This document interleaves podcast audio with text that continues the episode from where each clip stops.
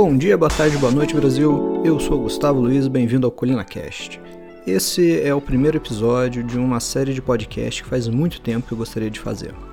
E como agora o que eu mais tenho é tempo, devido a essa quarentena, vai ser o momento que eu vou começar esse projeto. É, falar um pouco sobre mim. É, eu sou desenvolvedor, gosto muito de história e política, um pouco de cultura, então vai ser mais ou menos no que esse podcast vai estar orbitando. E o assunto que eu vou começar, o inicial, vai ser sobre esse estado das coisas que estamos vivendo, né? A famosa quarentena e como que eu vejo o que está acontecendo no Brasil e no mundo. É, eu vou, esse podcast vai se dividir em duas partes. Uma que vai ser meu comentário sobre o que eu acho, opiniões, do que eu acho que vai estar desenrolando, como que vai ser as coisas daqui para frente. E uma segunda parte eu vou estar comentando notícias. Então, esse podcast está sendo publicado por uma página, então na página vai ter todas as referências das notícias que eu vou estar comentando. Futuramente eu pretendo começar a trabalhar no formato de vídeo, talvez seja mais agradável ou não. Então, por hora, vai ser o podcast. Mas sempre eu vou estar disponibilizando a versão áudio para você que trabalha e se interessa pelo assunto, pelo conteúdo, e não pode ter o luxo de ficar com o YouTube aberto. Bom, então vou falar um pouco do estado das coisas, como, como está, ao meu ver. É, hoje eu acho que é um, nós estamos num momento muito complicado, em vários sentidos, é, para começar com a doença em si, que é séria, e o sistema tem a famosa ali curva de saturação do sistema, que a gente precisa achatar a curva para ter um platô ali, para não sobrecarregar o sistema de saúde e isso gerar uma outra crise, mas nós decidimos parar a economia. E eu não consigo não ver essa mesma curva acontecendo no nosso sistema de seguridade social.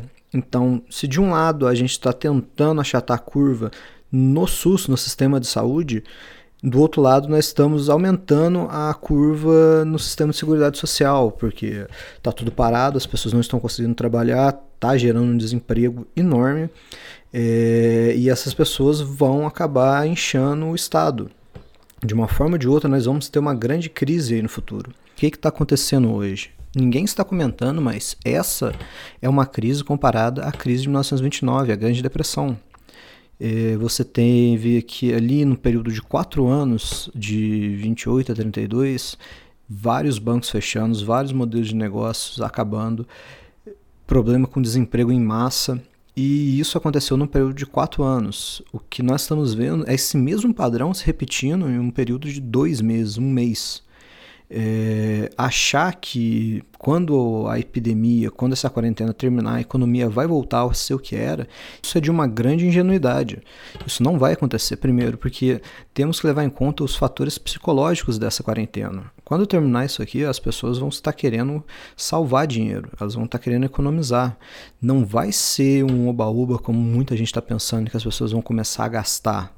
Eu espero estar errado. Porque esse é o brasileiro voltar ao padrão antigo de consumo, é bem provável que o Brasil consiga sair e se, vamos assim, se alavancar em comparação a outras nações. Mas independente de se vamos ou não voltar, existem certos setores que acho que vão morrer.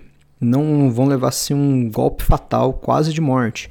Um deles, a princípio, por exemplo, é a educação privada. As escolas particulares vão quebrar. Por quê? Porque toda a cadeia vai quebrar. A gente tem que lembrar que quando um restaurante fecha, ele não, ele não é um item isolado da sociedade, ele não é um átomo, ele está todo integrado em uma cadeia. Então, atrelado a ele, você vai ter os fornecedores, os fazendeiros, os seus funcionários, e esses fornecedores têm os funcionários deles, então é toda uma cadeia que entra em colapso. Você não pode pensar simplesmente em cada comércio como um átomo isolado, é toda uma cadeia que se depende. Hoje nós estamos comentando ali que só vai trabalhar aqueles... os trabalhadores essenciais, ditos saúde e segurança, mas todo mundo é essencial para fazer essa cadeia funcionar, porque pensa daqui a três meses, quando tudo isso acabar, muita empresa fechando, o desemprego assolando o país, quem vai pagar imposto? Porque nós funcionamos como um grande motor, cada, cada pessoa é, uma, é um item importante, é uma engrenagem importante do sistema. Então, se existe uma diminuição na coleta de imposto, do outro lado, professores, enfermeiras, policiais, eles vão ter problemas no pagamento. É, nós não, não, não precisamos ir muito longe. Eu me lembro muito bem, na minha cidade, o quantas vezes professores da rede municipal, enfermeiros, guardas municipais ficaram sem salário porque não tinha dinheiro para fazer o repasse. Achar que essa crise não vai se desenrolar em outros setores, como a área de pesquisa, até mesmo os professores, eu acho que esse ano a gente vai ter muitos problemas com o pagamento dos professores. Bolsas vão ser cortadas, isso vocês podem ter certeza. O que nós estamos vivendo hoje é uma crise sistêmica. É todo o sistema que está sendo ameaçado. É, não, não sei as respostas, não sei a solução, mas eu sei que isso vai acontecer. E como nós, como brasileiros, vamos responder a isso? Para ficar um pouco mais claro o meu pensamento, eu gostaria de entrar um conceito que está na minha cabeça. Eu chamo de sociedade do luxo. Provavelmente deve ter alguém mais inteligente que deve ter formalizado isso de uma forma mais acadêmica. Mas eu vou falar como está na minha cabeça. O que, que seria a sociedade do luxo? Vamos voltar lá na antiguidade, bem lá na pré-história, nas primeiras civilizações. O que, que você tinha? Quais eram os setores produtivos de uma sociedade? Você teria ali o setor militar, a produção de alimentos, a produção de roupa e a construção civil e a administração pública. Os militares para promover guerra, conquista de territórios, a produção civil para construir as casas das pessoas, a alimentação e depois a administração pública para manter os reis. Então, conforme nós fomos evoluindo, a sociedade foi crescendo, fomos ficando materialmente mais ricos, fomos conseguindo introduzir novos tipos de produtos. O comércio começou a se expandir. Então você tinha ali o comércio de especiarias, o comércio de roupas de luxo, e aí isso começou a se tornar em máquinas de grande porte, ferramentas e tal, tal, tal, foi indo, até que chegou a nossa sociedade. Então você tem, vamos dizer assim, muitos setores que, a princípio, a sociedade humana não precisaria, né? Não precisaria entre aspas, porque, como eu falei, todos são essenciais nesse motor para fazer o motor andar. Então, o que eu quero dizer? Que em situação de crise, o que nós vamos precisar? Comida, roupa, casa, segurança, isso tudo vai se manter, porque é necessidade das pessoas. Agora, todo o resto está ameaçado, está ameaçado de falência. Então, educação não é algo essencial, porque educação, a ideia de educação hoje que nós temos, ela é muito recente. Ela surge ali com os estados nacionais, ela tem ali uns trezentos anos, se eu não me engano. A saúde pública. Saúde pública, por muito tempo, a nossa saúde era baseada em curandeiros, em ervas. Esse sistema nosso hoje, ele é muito recente. Então, a princípio, tudo isso pode entrar em colapso e só um pouco, só um pequeno setor vai se manter. Eu não estou dizendo que isso tem que acontecer, que eu quero que aconteça, ou que vai acontecer. O que eu estou dizendo é que muitas coisas vão deixar de existir porque as pessoas não vão sentir necessidade, não vão ter necessidade desse luxo. Porque o maior luxo delas vai ser colocar a comida para dentro de casa, colocar os itens necessários, os itens básicos. Infelizmente, eu acho que o Brasil vai voltar aos anos oitenta. Mas o pior dessa situação que estamos vivendo depois da perda de vidas humanas é a perda das nossas liberdades individuais, principalmente promovida pelos governadores. Por muito tempo, o Brasil viu, de uma certa forma, um aumento da tirania da federação. Ao longo da história da República, a federação ela se mostrou um ente draconiano na sociedade brasileira. A ditadura Vargas, a ditadura militar, você teve ali no período do Lula a crescente tentativa de calar a imprensa, de comprar o Congresso. Então, historicamente, nós estamos acostumados a ver o governo federal abocanhando o povo. Hoje mudou, hoje nós vemos uma tirania do governo locais, dos governos estaduais. Não estou dizendo que a quarentena não deva ser feita, não estou dizendo que você não deva ficar em casa, não estou dizendo que o corona não é um perigo. O que eu estou falando é, os governadores federais, os governadores estão utilizando o seu poder para tomar medidas draconianas. Um exemplo, por exemplo, João Dória. João Dória está ameaçando retirar o alvará de pequenas empresas se elas abrirem durante a quarentena. Esse momento de crise é um momento para nós brasileiros refletirmos sobre a condição da nossa liberdade. A nossa liberdade, ela é uma concessão do governo? O governo nos dá a possibilidade de sermos livres ou não? A liberdade é algo intrinsecamente nosso. Um conceito conhecido como os direitos naturais. Em episódios futuros eu pretendo falar especificamente sobre esse conceito dos direitos naturais, que são direitos que nós temos pela nossa humanidade, que foi nos dados por Deus. Mas isso vai ser um episódio à frente. Voltando à nossa situação atual. Governadores estão exercendo um poder draconiano sobre a população. E o pior é que essa, essas medidas que estão sendo tomadas, elas serão revogadas quando isso tudo acabar ou elas vão se manter? Os governadores vão ter o poder de fechar um comércio quando eles quiserem.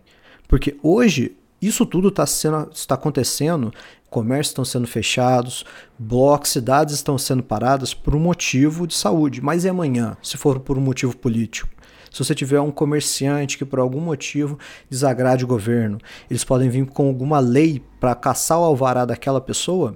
Isso acontece porque já aconteceu um precedente. Nós estamos dando um poder aos governadores de poderem caçarem a forma de sustento de pessoas. Hoje é por saúde e amanhã pode ser por motivo de perseguição política. É um precedente que, se, que foi aberto e que vai ser revogado. Infelizmente, nós temos duas grandes ameaças acontecendo no nosso território. A primeira, a ameaça à vida das pessoas devido ao nosso sistema de saúde falho. E a segunda é o ataque às liberdades individuais pelos governadores. A gente tem que lembrar que nós somos o país de Canudos. Canudos foi uma cidade no interior da Bahia que foi dizimada pelo governo federal. Há pouco tempo, um senador da República pegou um trator e ia passar por cima de policiais amotinados. Nós somos um país em que o governo, os governos já promoveram atrocidades contra a população. Esse é um precedente perigosíssimo. Mas também é um momento de oportunidade, um momento de oportunidade para nós expandirmos as ideias de liberdade. Porque todas as pessoas, principalmente as camadas mais pobres do, do país, estão sofrendo com a cerção da liberdade. Quem vai sofrer com a quarentena, com essa quarentena forçada, é a camada mais pobre. Eles que vão ficar desempregados, eles que vão acabar tendo que cair em cima do sistema de seguridade social. São nas favelas, são nos bairros mais pobres em que os comércios vão fechar. Esse pessoal vai falir. Um dos grandes problemas dessa epidemia é que no final dela você vai ter uma grande disparidade social. Você vai ter que os ricos vão ficar mais ricos e os pobres mais pobres. Você vai ter um grande aumento dos monopólios. Assim como os direitos naturais, mais à frente eu também vou falar de monopólios, como eles surgem, mas isso é assunto para um próximo episódio. Agora vamos falar um pouco de notícias. Vamos falar do nosso vizinho aqui de cima, a Venezuela, esse país aí que ficou famoso nos últimos tempos com a ascensão da direita brasileira e que entrou no noticiário pelo seu ditador Nicolás Maduro ser um pouco maluco. Então, o que acontece? Recentemente nós temos uma guerra de preço no petróleo. A Arábia Saudita e a Rússia começaram a extrair petróleo como se não houvesse amanhã. E com isso o preço do barril do petróleo despencou. Muitos estão dizendo que isso é uma forma de acabar com o setor produtivo americano, que de uma certa forma torna os Estados Unidos autossuficiente em petróleo.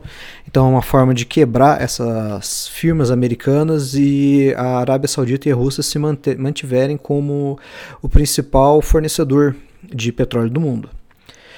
E quem está sofrendo com isso é a Venezuela. A Venezuela tem como petróleo seu principal item de exportação, a principal fonte econômica da Venezuela é o petróleo, e com essa queda no preço do barril, a já cambaleada economia venezuelana levou um golpe, porque ela já é uma economia com uma alta inflação, É um país que a inflação estoura, é, não tem um setor produtivo diversificado, dependendo unicamente do petróleo, e agora com a epidemia de coronavírus. Então é um país que está numa situação de desespero. Tanto é que essa semana foi noticiado que a Marinha venezuelana atacou um barco civil português, alegando pirataria. Não acredito no governo venezuelano. E o mais engraçado é que o barco, o navio militar venezuelano afundou entrando em conflito com um barco civil. Conflito entre aspas, porque foi uma agressão unilateral. É, a marinha venezuelana tentou colidir com o barco, com esse barco português, e acabou afundando na colisão. O porquê a marinha venezuelana fez isso, não faço ideia. É, como eu disse, estados desesperados tomam medidas desesperadas. É, junto a isso, a marinha americana está aumentando a sua presença na América do Sul, em especial próximo à Venezuela. Talvez seja algum sinal de que alguma coisa vai acontecer entre os Estados Unidos e a Venezuela, sendo que há pouco tempo, acho que semana passada, os Estados Unidos ofereceram uma recompensa pela cabeça de Nicolás Maduro. Então, alguma coisa de muito sério acho que vai desenrolar na Venezuela. Espero que isso não nos leve a uma guerra com a Venezuela, mas algo bem tenso está para acontecer. Não sei o que se passa na cabeça de Nicolás Maduro, e é algo para que nós prestarmos atenção. Não sei o que, que o exército brasileiro está tomando alguma previdência quanto à fronteira com a Venezuela. Há pouco tempo atrás estavam falando em fechar a fronteira com a Venezuela. Então acho que isso vai se desenrolar. A queda do preço do barril, o coronavírus, mais a ditadura socialista venezuelana, é uma coisa para nós, porque afeta diretamente o Brasil, é nosso vizinho. Então estamos aí, olha que maravilha, quarentena, crise econômica e possível guerra entre Estados Unidos e Venezuela. Isso é o que muitos chamam de a tempestade perfeita. Então aqui para finalizar meus pensamentos finais, gostaria antes de ler aqui um trecho para vocês. É... Todo aquele, pois que escuta essas palavras minhas e as praticas, assemelhai-o ao homem sábio que constrói sua casa sobre a rocha. E desceu a chuva, vieram as inundações, e sopraram os ventos, e golpearam contra aquela casa. Mas ela não caiu, porque estava afundada sobre a rocha. E aquele que ouve essas minhas palavras e não as pratica, compará-lo-ei ao homem insensato que edificou a sua casa sobre a areia. E desceu a chuva, vieram as inundações, e sopraram os ventos, e golpearam contra aquela casa, e ela caiu, e a grande foi a sua queda. Essa é a famosa parábola dos dois fundamentos. Então, como está fundamentada a sua casa hoje? Porque a tempestade está vindo. Se a sua casa está sobre areia, é um momento para você começar a edificar uma nova casa sobre a rocha. E quando eu digo casa, não digo a sua casa material, mas eu digo assim a sua casa espiritual. Como é que está a sua relação com a sua família, com as pessoas mais próximas de você, com aqueles que podem te ajudar, com aqueles que precisarão da sua ajuda? Acho que agora é o momento. É o momento para todos nós fortalecermos as nossas fundações, porque a tempestade vai vir e vai bater, e muita gente vai cair. E depois dessa tempestade vai ter que ter um povo que vai ter que se levantar e reconstruir. E eu espero fazer parte desse povo, assim como eu espero que você que está ouvindo também faça parte desse grupo de pessoas. Então, meus queridos, aqui termina o primeiro episódio. Espero que vocês gostem. Comentem aí no, na página. É muito importante saber o que vocês acharam. Questão de dicção, do som, do conteúdo. É, o primeiro vai melhorar com o tempo. Então, muito obrigado e até a próxima edição.